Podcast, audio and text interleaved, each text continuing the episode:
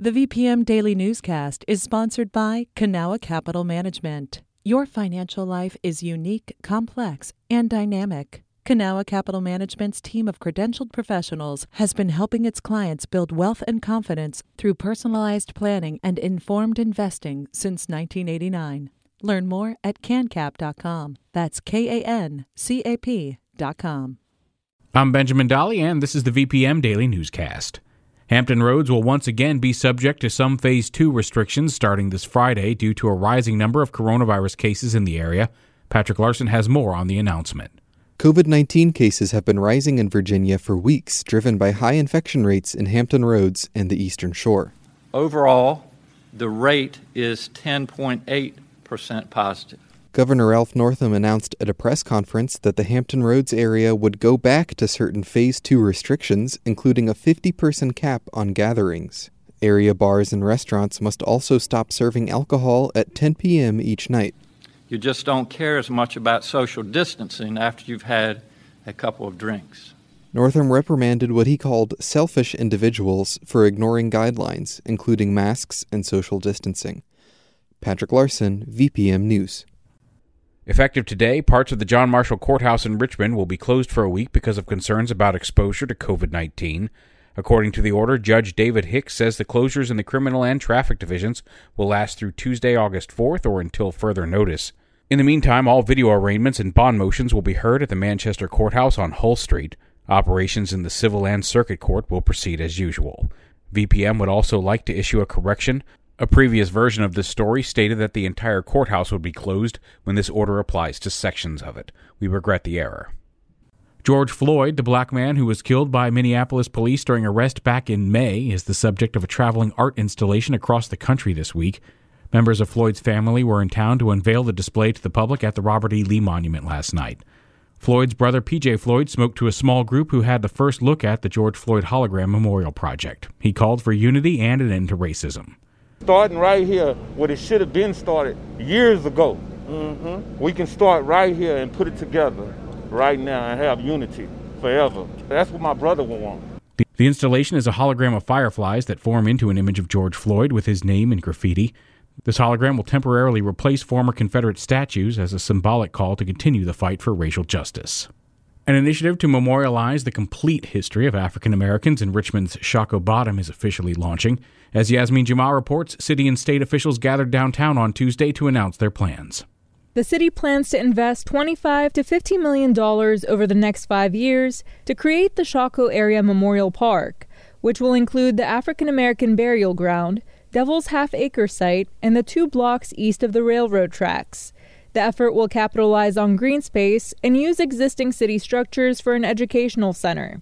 Ana Edwards is with the Sacred Ground Historical Reclamation Project that's worked on ways to recognize the area's history of racial injustice for over a decade. Today's commitment to the Memorial Park is also a commitment to the importance of the black community having the primary voice in the Memorial Park's development to ensure that those missing parts of American and human history are told, are truthful, and relevant to the pursuit of justice and social progress. Edwards said that very history is at the center of the recent Black Lives Matter protests. Advocates added that shedding light on African Americans' experiences, from enslavement to emancipation, will instill pride and empower black youth. Yasmin Jamal, VPM News. Richmond City Council put off a vote to ban police use of so called non lethal weapons when protests become unlawful. Yesterday, City Council's Public Safety Committee decided to take up the resolution in two months. They first heard from Police Chief Gerald Smith, who asked the Council for time to develop written policies and procedures around the use of less lethal weapons on protesters. To actually have trained command staff there on scene that actually makes the call as to when, and that just not when, but how and how much is used when you have these type of situations. The ban is being proposed by council members Stephanie Lynch and Michael Jones after both were tear gassed during a protest. The city of Richmond also faces multiple lawsuits after police admitted to tear gassing a peaceful protest last month. The Chesterfield County Board of Supervisors has launched an internal audit of both the school district and the Chesterfield Education Association, the teachers union. As Ian Stewart reports, the investigation stems from allegations that teachers are bullying each other online for being opposed to strictly virtual learning in the fall. Chesterfield Board of Supervisors Chair Leslie Haley says she's concerned about reports from teachers who spoke online against returning to school virtually. She addressed it with school superintendent Merv Daugherty last week at a public meeting. That there was bullying going on, that there was harassment going on by members of your department and the CEA.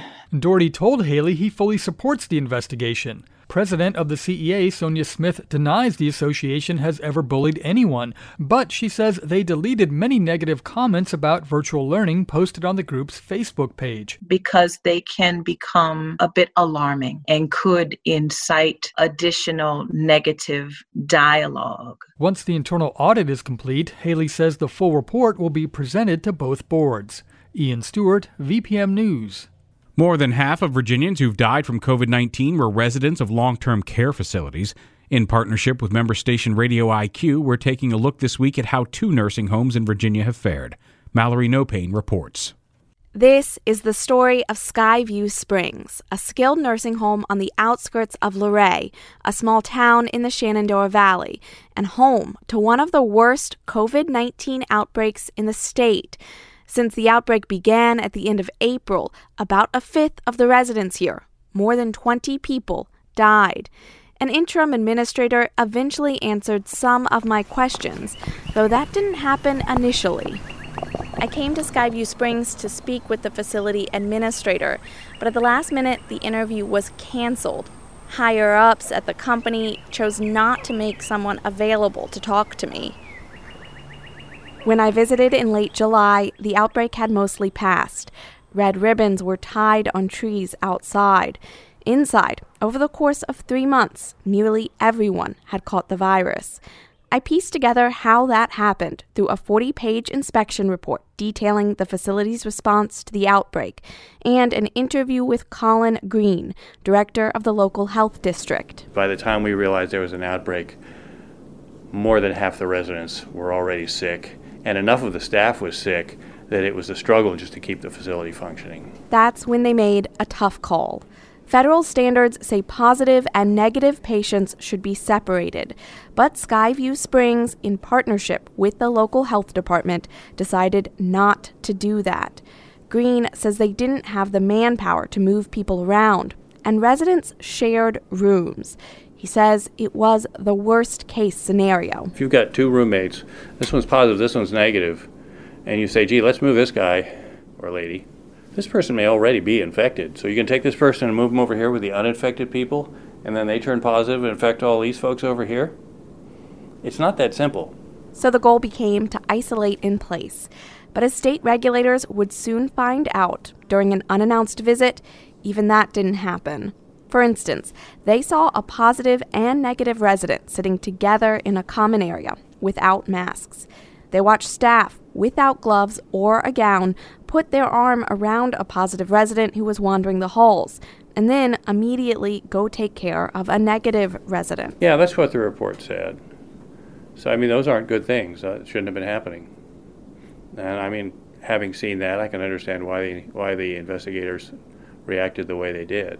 Contrary to earlier guidance from the health department, state regulators demanded positive and negative patients be separated, and if possible, only allow staff to work with one group or the other. There were so many mixed messages that were sent here. Mary Helen McSweeney Feld is an expert on nursing home administration.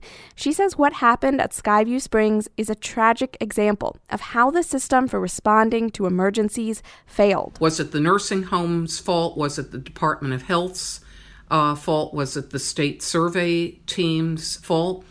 The real kind of coordinated response that you'd want to see in a pandemic was just not in place here. McSweeney Feld says it's not realistic to expect all nursing home staff to be sufficiently trained for a pandemic of this scope.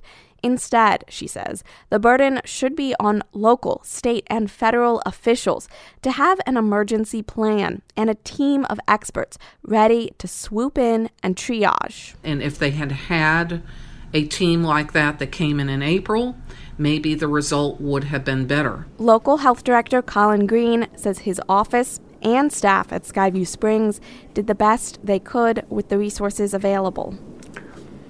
It was it was a very difficult time. And it's most tragic, obviously, for the people and their families, but for the folks taking care of them, it's heart wrenching. But whether it was preventable, Greene won't speculate. In the future, he says nursing homes should focus on preventing the spread of the virus in the first place by following rigorous infection control. Tomorrow, we visit a nursing home in Richmond that's managed to do just that. In Luray, I'm Mallory Noe-Payne. All the stories you've heard can be found online at vpm.org/news. This has been the daily VPM newscast. VPM Hi, it's Terry Gross, the host of Fresh Air. We bring you in depth, long form interviews with actors, directors, musicians, authors, journalists, and more. Listen to our Peabody Award winning Fresh Air podcast from WHYY and NPR.